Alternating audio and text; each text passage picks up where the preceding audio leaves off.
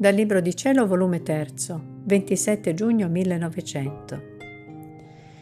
Quello che Gesù vuole dall'anima è che essa non più si riconosca in se stessa, ma si riconosca solamente in Lui.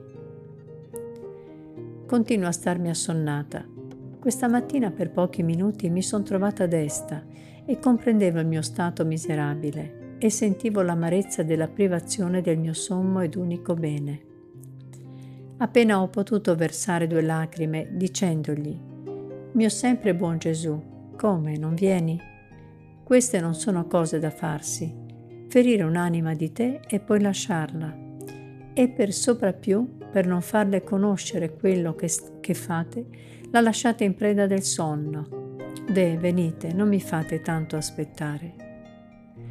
Mentre ciò dicevo e altri spropositi ancora, in un istante è venuto e mi ha trasportato fuori di me stessa.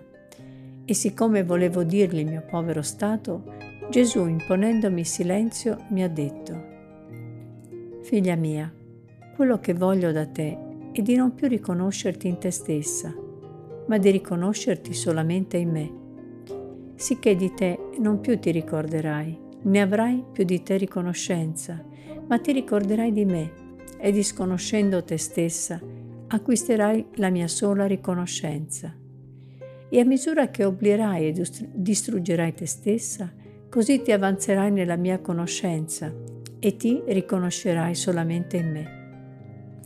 Quando avrai fatto tutto ciò, non più penserai con la tua mente, ma con la mia.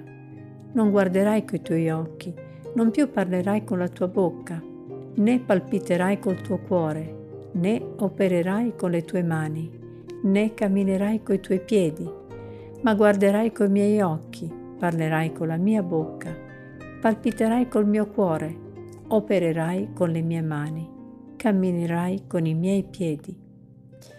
Perché ciò avvenga, cioè per riconoscersi solamente in Dio, l'anima ha bisogno che vada alla sua origine e che ritorni al suo principio, il Dio, da donde uscì, e che uniformi tutta se stessa al suo creatore e tutto ciò che ritiene di se stessa e che non è conforme al suo principio lo deve disfare e ridurre al nulla. In questo sol modo, nuda, disfatta, può ritornare alla sua origine e riconoscersi solo in Dio e operare secondo il fine per cui è stata creata. Ecco perciò che per uniformarsi tutta in me, l'anima deve rendersi invisibile con me. Mentre ciò diceva, io vedevo il castigo terribile delle piante disseccate e come ancora più si deve inoltrare. Appena ho potuto dire, Deh, Signore, come faranno le povere genti? E lui, per non darmi retta, come in un lampo mi è sfuggito ed è scomparso. Chi può dire l'amarezza dell'anima mia nel ritrovarmi in me stessa, per non avergli potuto dire neppure una parola per me?